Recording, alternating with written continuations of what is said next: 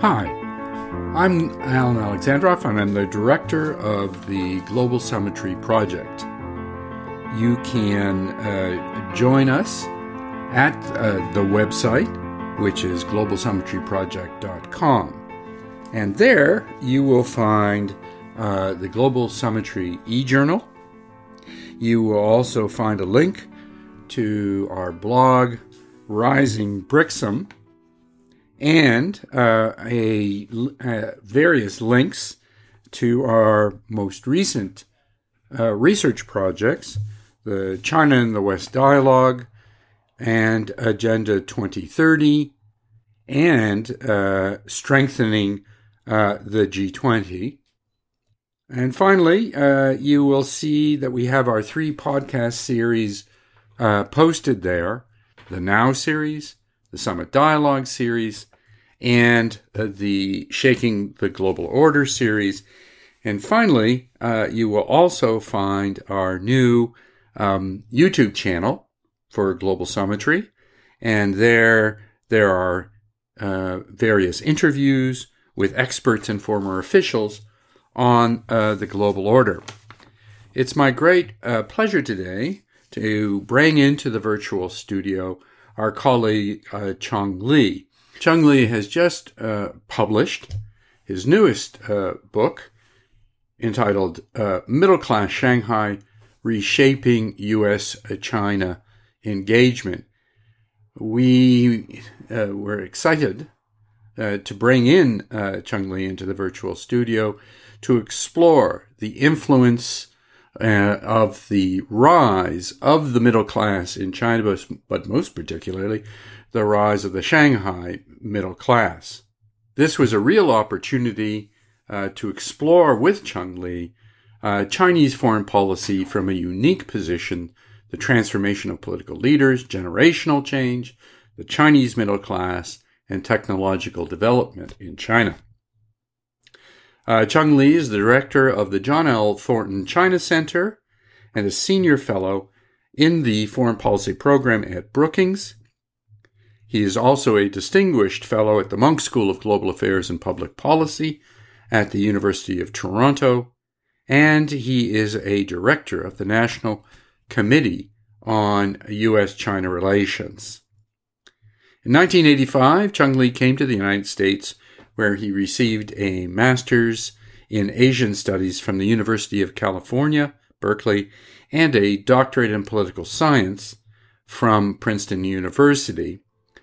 Uh, Cheng Li has written extensively on uh, China and Chinese foreign policy, so we were cri- quite excited to bring Cheng Li in to discuss his newest book, Middle Class Shanghai. So let me introduce him to you all.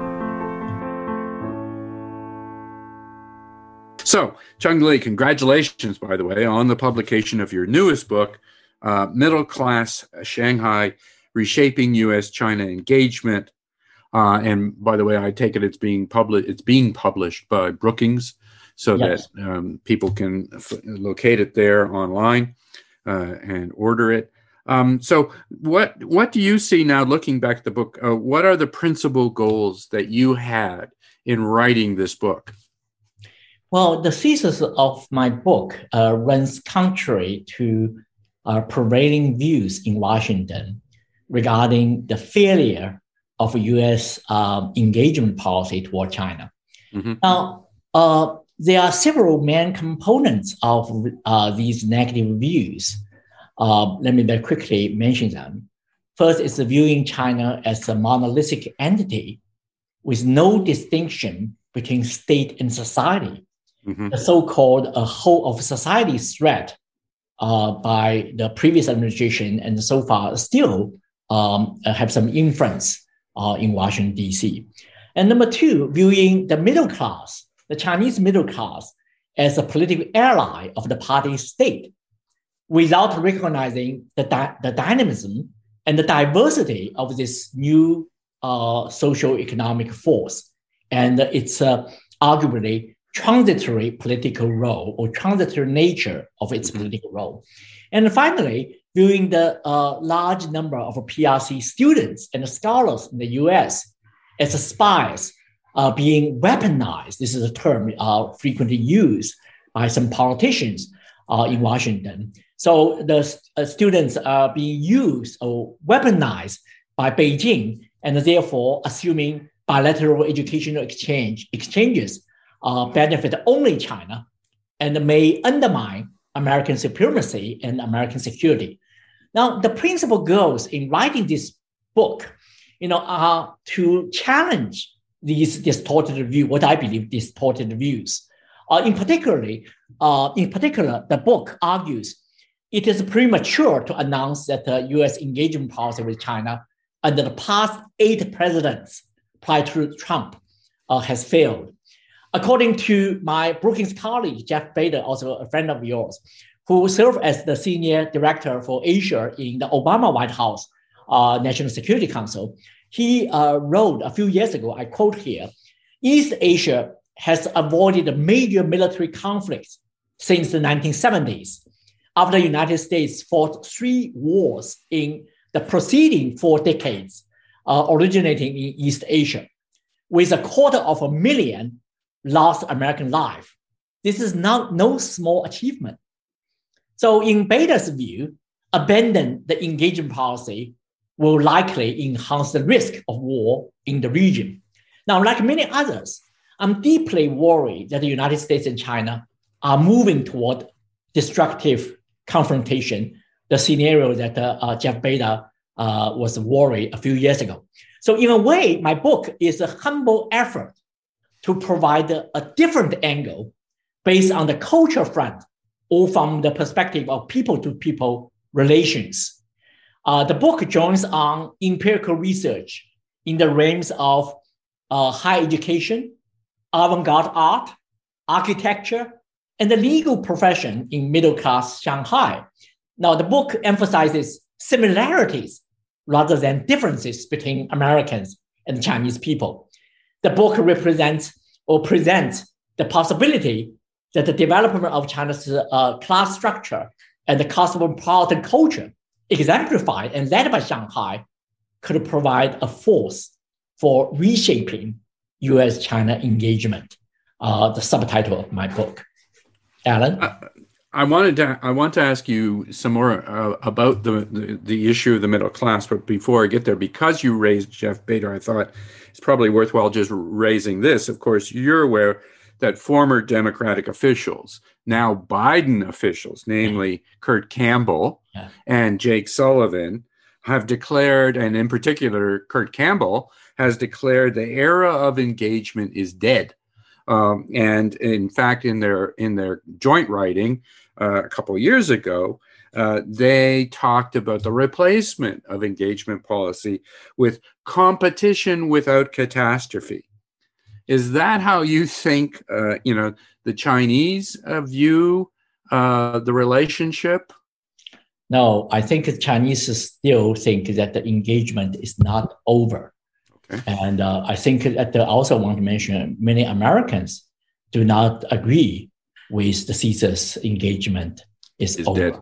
Yeah. Is dead. I mean, yeah. this is including both uh, Democrats and Republican. And uh, uh, I think that also includes some people in the administration. So I think that I was actually surprised to hear that engagement is over. What do you call? I understand the competition. I think that's a, that's a, a reasonable. I think uh, it's actually probably to a certain extent is wise policy. Although I'm very cynical about the endless competition, which really you cannot control. It may go to the uh, destructive confrontation.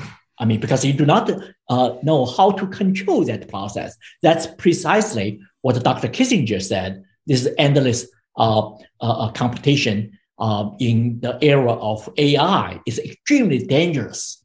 And uh, not only just uh, uh, the uh, some people in the U.S. and also I mentioned about Chinese leaders have some concern, but even the American allies, for example, the German Chancellor, even British Prime Minister had a doubt about the, this kind of Cold War kind of thinking. I mean, uh, uh, they think that uh, I mean European countries are not ready for this kind of uh, confrontation. Now they are concerned about China's aggressive behaviors Uh, they certainly uh, share the values about the issues about Hong Kong and Xinjiang etc. But it's not just the, engage in a Cold War like like the style confrontation with China. So the problem is if you do not call the engagement, you want the disengagement, you want decoupling. Mm-hmm. I mean, is that, that what we talk about? And is that possible? You only select the things you, you like, but completely ignore the other side? This is not diplomacy. Diplomacy, you should uh, talk about that. You also concern about other uh, perspective, what other can gain. So this kind of things really enhance the zero sum game mentality, uh, which is really moving towards a very dangerous future. Uh, uh, Uh, so I hope that uh, uh, the administration, the officials uh, will revisit that, uh, that notion because I understand that the whole China strategy is under review. It will not be, uh, you know, uh, uh, uh finalized. it's not written yet. so I hope that that engagement, maybe a different kind of version, you know, different kind of um, approach, but not completely through out of the window. Uh, uh, that uh, could be could not only advance American interests, but actually hurt American interests, mm-hmm. hurt American soft power. Well, and I'll have a few more questions before the end of our, our discussion on, on this, but I wanted to get back to the book because I wanted you to identify as, you know, how you understood and how it filtered then into the book what the middle class was, and in particular, what the Shanghai middle class was and is today, so that people better understand the book. Well, uh, I'm glad you um, immediately asked that question.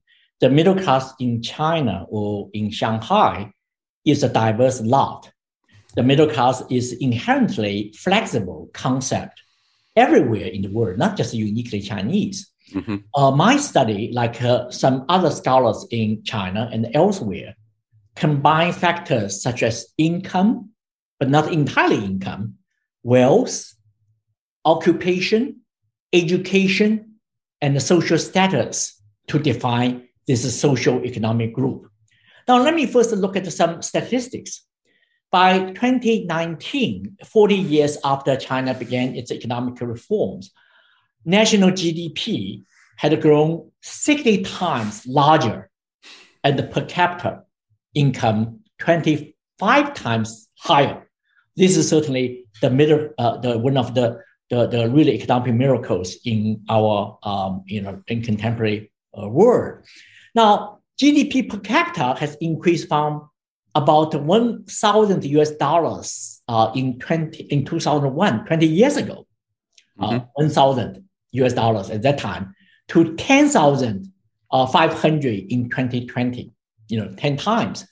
And then expected to reach 30,000 according to Chinese uh, Liang Hui, the, the, uh, the National, People's Con- National People's Congress meeting last March uh, by 2035. Uh, uh, uh, uh, it expected reach 30,000 US dollars. Now in Shanghai, per capita GDP uh, today already exceeded 23,000 US dollars. And this is the data last year. Now, let's also look at the in an anecdotal way. A significant portion of the Chinese population now enjoy middle class lifestyle with pri- private property, uh, personal automobile, uh, improved healthcare, accumulation of financial assets, and the ability to afford overseas travel and foreign education for their children. They live like middle class, consume like middle class, feel like middle class, and they are middle class. Now, they have already transformed uh, China's socio-economic structure and global economy. So, so, that's the that's the both in terms of definitional, you know, um, uh, uh, kind of approach, but also anecdotal, but also statistics to look at overall picture. And as one facet of that, clearly it, you've talked about, you know, the book talks about the return, uh, the impact of the returnees um, on Chinese society from, yeah. um, uh, you know, in, in, terms of questions of uh, awareness of social justice and so forth. Uh, there are also uh, a substantial number of international students from China that have chosen to live at least part of their life in in the West, including obviously in the United States. Um, how do you view the role of these Chinese immigrants in the West and their role in terms of their impact on on China's views? This is a very good question. Uh, let me start with a number uh, again. Mm-hmm. Between uh, 1978, when China started to send students overseas, uh, and 2019, this is before COVID 19, mm-hmm. about 6 million PRC citizens uh, studied abroad, mm-hmm. with a significant uh, percentage going to the United States. in 2018 alone, over 600,000 Chinese students studied overseas making China the primary source of international students in other countries, the mm-hmm. largest one. Certainly, it's also largest foreign study movement uh, in China's uh, you know uh, history. Now, in the 2018 academic year, about 360,000 PRC students were enrolled in American schools, making the ninth uh, consecutive year that the Chinese students represent the largest proportion of foreign students in the United States. PRC students account for about 33% of the total international students in the US uh, that year. Uh, in comparison, uh, India, uh, the number two country on the list, constituted 18%. It's almost China is uh, the you know double than the Indian uh, students. Mm-hmm. Yep. Now, based on a study conducted a decade ago, this is still probably the latest survey, survey uh, roughly one third of Chinese students return home, one third immigrated to the other countries. Like in my case, I actually came as a, in the middle 1980s as a student as well. So, uh, you know, I belong to that group, immigrate to the other countries, in my case, United States, and become American uh, citizen. And one third was still in the study program. Uh, that was, again, about a decade ago, the survey. Now, this reflects the dynamism of globalization and the strong impact of international education. And let me also emphasize the foreign student um, uh, from China. This is also diverse a lot. And uh, uh, this kind of diversity, uh, pluralistic nature is very, very important. Excuse me. So their views of the West are quite, uh, quite um, uh, different among themselves even. Now, but some studies, including a Canadian scholar, your friend David Zweig's study, and also my own study. Usually, con- students study in one particular country. They like this country. Certainly, it's accurate in my book. In the book, there's a survey uh, about the Chinese. They certainly uh, compare with other countries. Uh, studying other countries, they like United States more. Uh, this is a pattern. This is also in some other studies, like David Zweig's 10 years study and uh, also Chinese studies. Mm-hmm. Now, but on the other hand, uh, they have a very sophisticated understanding of the United States. They will not say everything is the United States is, beautiful, it's wonderful. They sometimes they're critical, but we should not jump to conclusion. This criticism is anti-America. No, uh, just like we ourselves sometimes critical of our political political um, leaders, our, our, our you know uh, problems, including um, you know systematic racism, uh, etc. So if we can be critical, why they cannot? So we should be careful not to jump to a conclusion. And also their views also subject to change. When you see some of the anti-China crime um, or, or, hate uh, out of control, when you see a president talk about the uh, Chinese virus or Kung flu, when you think that these Chinese students are weapons of Chinese Communist Party, they are spies. This, uh, when a senator think the Chinese China has the fifth, uh, you know, 5,000 years of stealing and cheating. How these people will react, mm-hmm. these kind of things, mm-hmm. right? So we do need to be careful. We do need to be sensitive, right, uh, uh, about these things. Otherwise, I mean, American generosity, uh, which you know is a very uh, uh, was a prevail. I certainly benefit myself. Now it's in a crucial moment. We should continue this kind of uh, American generosity rather than just to become so suspicious, lack of confidence, and etc. Mm-hmm. So, uh, you know, partly because of COVID uh, and obviously its impact on the global economy, uh, but also uh, you know the changing features in the Chinese uh, uh, economy. For many average Chinese family, purchasing property um, or vehicles or an apartment in major cities like Shanghai and Beijing have become uh, much more difficult uh, due to uh, limited quotas, high prices, and so forth. So, owning a car and an apartment seem to be symbols of the middle class. Since achieving these goals is it gets increasingly difficult in these major cities, and you know, obviously, you've done a lot of your examination in Shanghai. What impact do you think this brings on the middle class in China? Well, uh, you also raised a good question, and uh, and also your data is very interesting. It is true that for migrant worker, uh-huh. if you want to buy a property in Shanghai, it's impossible. There's some uh, joke actually. I don't know whether whether it's appropriate to mention that. The joke like goes right. like that: if you are a migrant worker from poor family, you want to buy a decent uh, property in Shanghai, you know, housing you should start saving from Tang Dynasty. Over a thousand years ago, of course, yeah. no. 900, so 900 uh, you know, echo what you said. But on yeah. the other hand, I think we should be careful uh, about the uh, generalization because there's some statistics okay. actually show something very interesting. Now, um, it is true that there's a restriction on cars and houses in tier one cities, but overall statistics reveal something different from what uh, um, you know you described.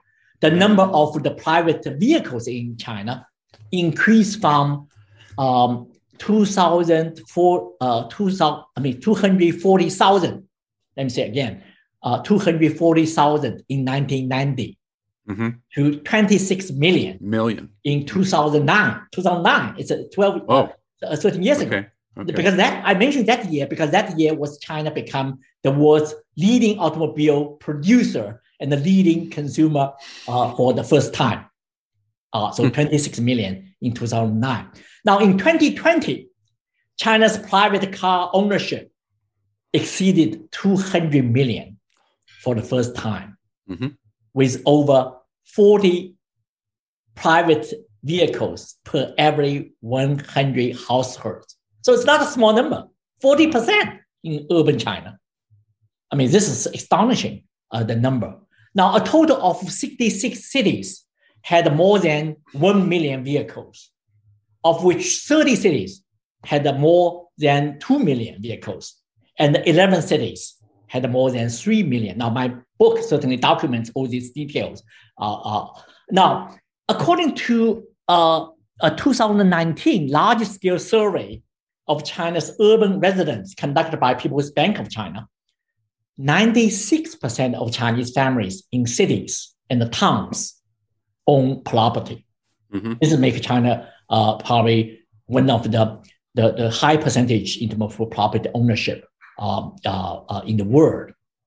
Also, for the study of the China, uh, Shanghai middle class, according to um, 2018 study, over 5 million households in Shanghai share this lifestyle, the middle class lifestyle, and could be considered middle class families. They constitute 91% of the total registered households of the city. Now, this study also indicate the average value of the household uh, assets of Shanghai residents was 8 million yuan, roughly 1.2 million US dollars. This is average. Mm-hmm. 91% owns um, uh, have that kind of middle class lifestyle. We do not know the, the exact number. Again, these are the registered, um, you know, residents, not including migrant workers. Uh, we just mentioned migrant uh, workers. So certainly there's a have and have nots. Although these migrants probably they have their house, house back at home, but it's different condition, much cheaper. Sure. I mean, you sure. cannot compare with that.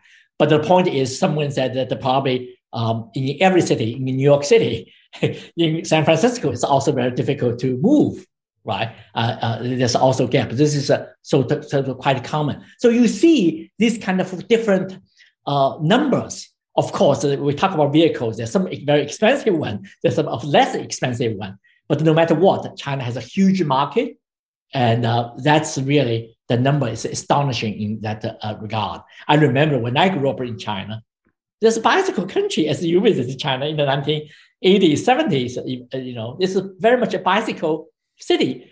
And sometimes you wonder if you cannot park your bicycle, how could you park a car uh, in Chinese urban area? But it happened. And certainly there's a serious uh, environment uh, um, you know, implication, negative one. That's why China wanted to promote the electronic car and uh, environment protection sure. becomes such a crucial issue. I do remember 1989, one of my first trips. Uh, I was actually with my wife. We were, and I remember getting up in the morning. Uh, it was in Shanghai, yeah. and walking out onto the street, and all you saw was a sea of bicycles. Yes, you know there were some black cars, yeah. which were, of course, the officials, and then there were a, f- a few taxis as well. But it was a world populated with bicycles. That's right. That's right. And of course, that's but, no longer the case right. different, in Shanghai. You met Shanghai, of course, obviously the focus of your book. Yeah. It, it's a financial, cultural, and political center for China. Uh, and uh, you uh, talk about Chinese artists. um, and especially the, the, Chinese artists in Shanghai. And you you assess that they can provide an, an authentic although abstract representation of modern day China. Um, is that the case, or do you think inc- the increasing censorship, right, have has limited the creativity of the artistic community in China, in Shanghai? Sorry. Well, um, let me first clarify. Uh, I do not claim in the book that the Chinese or Shanghai artists can provide an authentic representation mm-hmm. of modern day China. But by definition, avant garde art is ahead of our time. Avant garde artists' work usually first directs at the core audience, um, then is gradually absorbed by others. Now, I actually uh, started looking at Shanghai avant-garde artists a couple of decades ago. Mm-hmm. And it shocked me at that time, uh, you know, early on to see the strong critical um, views of this artist's uh, work, not just single out the author- Chinese authorities, but also point to globalization and its side effects, economic and demographic disparities, environment disasters and degradation, single-minded profit uh, seeking and the Western hypocrisies and arrogance uh, for American hegemonic thinking. Now, this is really quite, uh, quite uh, Uh, uh, uh, you know, shocking for me. This is a couple of decades ago. Now we know that's a very strong components criti- critical of the United States. you know, about the American you know, uh, want to c- contain China, American arrogance or hypocrisy, etc. But uh, again, almost two decades ago, the avant-garde artists in Shanghai already started to talk about these issues. There are two chapters in my book actually documented, uh, put the content analysis to show this kind of criticism. Now, of course, they are not a fan of Chinese Communist Party either, but they, they think that the public, this is easy target. They wanted to target even bigger, which is, uh, I mean, United States, sometimes sometimes it's rich entrepreneurs. Now, mm-hmm. over time, I come to see the general public itself absorbing three dominant critical perspectives. One is uh, uh, resentment regarding the Chinese Communist Party's authority. Two is a represent uh, resentment of the certain super rich entrepreneurs. You know, I don't want to give the name. You know, these famous uh, uh, business tycoons and uh, then uh, resentment against the United States, mm-hmm. uh, particularly uh, some politicians in the United States. Now, each of these dominant uh, powers, from their perspective, uh, gets criticized and challenged in some contexts by these artists, and um, while also celebrated or supported in other contexts. I mean, it's a very dynamic you know, shift over the years. Now, and many of these are reflections on China, uh, reflect China's you know post-colonial uh, uh status, mm-hmm. and it's globalized the present and also it's a complex social societal negotiations. You see that the artists, uh, like intellectuals, sometimes in, engage in the kind of negotiation with the regime, with the power, no matter what uh, you call, sometimes economic, sometimes political, sometimes ideological or cultural. Now, this sort of criticism first appear in avant-garde artists' work. Shanghai's artists have initiated an international dialogue um, the, uh, about China's and the world's growing obsession with consumerism and about the, uh, the, the obsessions, you know, of, uh, these obsessions, the negative uh, effects. Of course, ironically, these artists themselves also benefit from consumerism, and uh, and certainly they recall that uh, that fact. Now, my research indi- indicates that the consumer-oriented middle-class culture and the globalization have not resulted in the homogeneousness um, or the death of art. On the contrary, um, Shanghai's international engagement in the reform era, uh, including artists and communication with outside the world or their seek for dialogue with outside world, has injected a vitality among the vanguard of artists of this city. So this is uh, uh, the way I answer your question. Yes, there's some political uh, censorship. Yes, there's some commercialism themselves, but I think the art survive, not only survive, but continue find an audience and to be self-critical and sometimes critical uh, uh, domestically, sometimes internationally. As you probably know, that avant-garde artists, Chinese avant-garde artists occupy a huge market globally. You know, you, you, you uh, I, I saw a study uh, about uh, five to ten, five years ago, uh, top 100, uh, actually the most paid uh, avant-garde artists in the world. I mean, 60% of them have the Chinese name. Many of hmm. them come from the Cultural Revolution. Now, here I to say, sometimes we do not see the very simplistic parallel. The repressive uh, regime sometimes can produce a top-notch artists. Mm-hmm. Right, this happened not only for China but also for world history in many Western countries. Mm-hmm. Look at the, you know, uh, the Renaissance and etc. You know, this is not just a simplistic parallel, but I think that uh, we should not just say that uh, uh, what kind of a regime. And uh, that's explain the Cultural Revolution generation. Those people in they are now in their sixties. Yes, actually, it's the most talented, and um, in terms of they contribute, I can mention people like uh, uh, the later Chen Yifei, Chen Danqing. Uh, these are not avant-garde, but also avant-garde like Xu Bing, uh, like Gu Wenda, like uh, some mm. of the artists. I actually my book focused on five artists. They are a little bit younger. Uh, uh, they are now currently in their fifties, not in their sixties. Uh, mm-hmm. Really, um, but have their early years. They, uh, they born in the Cultural Revolution. You know, the final years of Cultural Revolution, mm-hmm. but they still uh, experience some of the impact and uh, so now become a very dynamic force themselves. Well, you know, it's interesting. Um, the the main argument, and you can reject it, but the, uh, as I see it, is that the middle, your view, the middle class can play a significant role in shaping and reshaping U.S.-China relations, right? Yeah.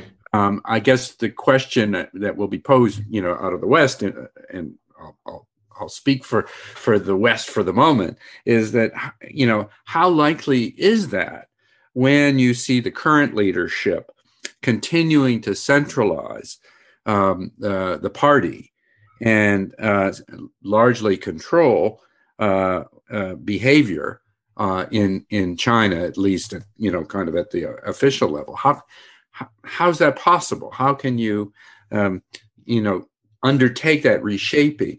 Yeah. At the same time, you've got this rather uh, repressive um, uh, structure of government. Well, Alan, what I mean by the middle class can play a significant role in shaping and reshaping U.S.-China relation is that the U.S.-China relations are not just a state-to-state relation, mm-hmm. but also people-to-people relation. This is what I mean by how middle class can shape and reshape U.S.-China relations. Okay. Yep. Now, it is one thing to say that the CCP, Chinese Communist Party, monopolizes power, which is true. and also controls the media. Uh, there's no dispute about that. Mm-hmm. Uh, but it's quite another thing to conclude that the CCP can control completely or control the behaviors and the worldview of the Chinese middle class in today's world. I don't think so because these middle class members they can travel around the world and their children can study in the West. So it's not really under absolute control. So mm-hmm. this is not like the Mao era, uh, the control is absolute. Mm-hmm. You even cannot uh, read much. There's only four newspapers in the in the country at that time, mm-hmm. right? So, but now there's a media explosion. There's social media, and uh, you can anytime you can make a phone call to overseas. I think these are not blocked. Yes, WeChat sometimes uh, you know uh, could be blocked, uh, but on the other hand, I mean travel usually is uh, open. Now, of course, this, from time to time they will target, they will not allow some uh, dissidents, but it's a small number. Uh, because in terms of foreign travel, you can see the statistics is huge. Mm-hmm. Foreign students, they can call their families, uh, their relatives all the time. So it's not absolute control. Uh, so this is a different story. So I think that uh, we do need to put in that broad context. I think you will agree with me. Uh, uh it's the nature start to change. Yeah. Mm-hmm. Let me. I mean, I have so many questions, but uh, you know, we have limited time. Let me at least point kind of one issue in con, in contemporary U.S.-China relations and more broadly uh, relations with the West. Uh, in the recent past, uh, Chinese diplomacy has become quite aggressive, right? And uh, what they what they refer to as wolf warrior diplomacy, which is I take it based on a number of movies that were done um, in uh, a few years ago in in China. Um, it, has been used against Australia. It's been used against Canada uh, and the U.S., of course, and and others. You know, what's your assessment? What's the point uh, of uh, the of Chinese diplomacy uh, veering so dramatically uh, towards an aggressive behavior? Well, uh, I'm glad you raised that uh, question.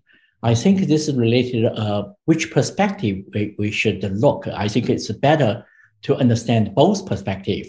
Mm-hmm. Now, from U.S. perspective, Western perspective, China's increasingly assertive conduct both in the region and uh, on the world stage, including what you mentioned, the, the pressure campaign against Taiwan, economic cohesion against Australia, and mm-hmm. territory, um, you know, uh, retaliatory uh, sanctions um, targeting individuals and institutions in North America and Europe has yep. caused serious concern in the US and the allied countries. But we should also understand how the Chinese side perceives. From a Chinese perspective, many of the Biden administrations, not to mention the, the uh, early Trump administration, right. the Trump administration want to destroy China in the same way they dis, uh, the U.S. destroyed the Soviet Union. Now, uh, for many Chinese uh, believe that the uh, Biden administration's recent move um, indicate that a new anti-China Cold War is imminent. Uh, these actions include restructuring global industrial and supply chains, initiate the so-called chip chip um, uh, called a chip uh, alliance or semiconductor industrial alliance, join like-minded countries to boycott uh, Chinese products and Chinese sponsored events because of human rights issues, urging EU countries to reconsider EU-China comprehensive agreement on investment and hosting the democracy summit at the White House and also recent, you know, ongoing the, the the, the, the, the G7 uh, meetings targeting China, you can see, I mean, this is a mutually reinforced fear, largely based on different perspective. Now, I'm not a, I want to give a value judgment um, because, but I just want to point out different side and both sides have a completely different perspective. But in my view, they also involve some of the mutually reinforced fear lead the, the, the competition uh, really uh, spiral out of control uh, at this moment. Well, then let me end with this because, uh, as you're aware, uh, Xi Jinping quite recently uh, told senior Communist Party officials that it was important to present an image of credible. This is this is a quote translated, obviously credi- uh, credible, lovable, and respectable China, right? Yeah. Uh, so the question, you know, and this was, I take it, I think it was made uh, to the Politburo actually. Yes. Uh, but obviously, it was made public. Doesn't have to be, but it was made public. Uh, so the question is, what you know, is this a, a potentially a rethinking or a nuancing of Chinese diplomacy, which has been so you know so criticized uh, over the last over the last few months and and, and indeed years? Well, the, my answer is no. no. Uh, this is uh, what the Western politicians have been quite familiar in their foreign policy, knowing as the carrot and the stick, both. I, I mean, okay. uh, Beijing decides to play a hard hardball, in my view. Um, uh, Beijing believes that China has more leverage in the current global economic landscape with its huge domestic market and its relatively social political stability. Beijing also believes that it will take a long time for the United States to recover from COVID 19 racial and political divides, economic structure problems, and a serious domestic economic disparity. Mm-hmm. And they believe that the Biden, uh, President Biden, is more under the time pressure than Beijing because the US midterm election and sure. the two, uh, 2024 election, I mean, mm-hmm. it's not clear which party will win. Mm-hmm. And also, from Beijing's perspective, I mean, even uh, you wanted to uh, cooperate with the United States, but the, the, the Biden's emphasis on Xinjiang and Hong Kong, and uh, in terms of real support of uh, uh, you know Taiwan's uh, kind of protect Taiwan, are the issues that are not for negotiation from Beijing's perspective. So that explains, I think that you can see Beijing will continue to play hardball. Now you talk about the lovable or these kind of things. This is a the Beijing's uh, you know approach. This is not entirely new, and certainly they understand there's a lot. Uh, they don't want to see uh, the kind of uh, Western coalition against China. They also want to make some friends. Now, also, I don't know. It's a, it's a, you probably noticed that the people now the media talk a lot about the elephants, like the, you know, the, from Xishan, uh, from Yunnan and around the country. But uh, I mean, in our media, we did not see that much, right? But it uh, sounds like uh, this is a lovable picture. But uh, I think that uh, certainly it's a very simplistic on, on part of China. But this is my reading. I think, um, of course, there's a, a need for China to change its image from their perspective. But at the same time, if my assessment is correct, we probably still will see this kind of uh, toughness on the China part. But China sees this as a defensive, but we see it as aggressive. It's offensive. It's offensive. Right. So I take it, and this is the last question, unfortunately, that, um, that what you've got here, I, I, take it that the mechanism of greatest concern to you is this tit for tat kind of uh, diplomacy and foreign policy that now seems to govern the relationship between uh, China and the West? Well, um, that's the unfortunate. But the point is, I think that uh, um, this is not like Cold War scenario. It's a far right. more complicated. And uh, actually, um, as uh, Dr. Kissinger argues, which I share, this is actually it's a unique moment. China and the United States, two superpowers, are almost equally powerful. No country can defeat the other. And uh, if we wanted to have the, the total victory, that itself is very, very dangerous. It's impossible. Mm-hmm. Uh, this will lead to a very dangerous scenario, particularly at the time of AI. So I think that we it requires the mindset mindset change. So we should not be driven by fear should not be driven by the all the negativities about the others, by demonize others, but we should instead uh, driven by hope, by recognition of commonalities between Chinese people and American people, and the shared interest, whether it be uh, peace or stability of the economic and financial system, and also by reshaping engagement and return to cooperation. Well, thank you, Cheng Li, for taking this time to be with us. That's very interesting. I have so many other questions, uh, but I I know your time is valuable, so I won't continue. But thank you indeed uh, for spending this time with us and for describing in part your book also, which has been great. Thank you for having me.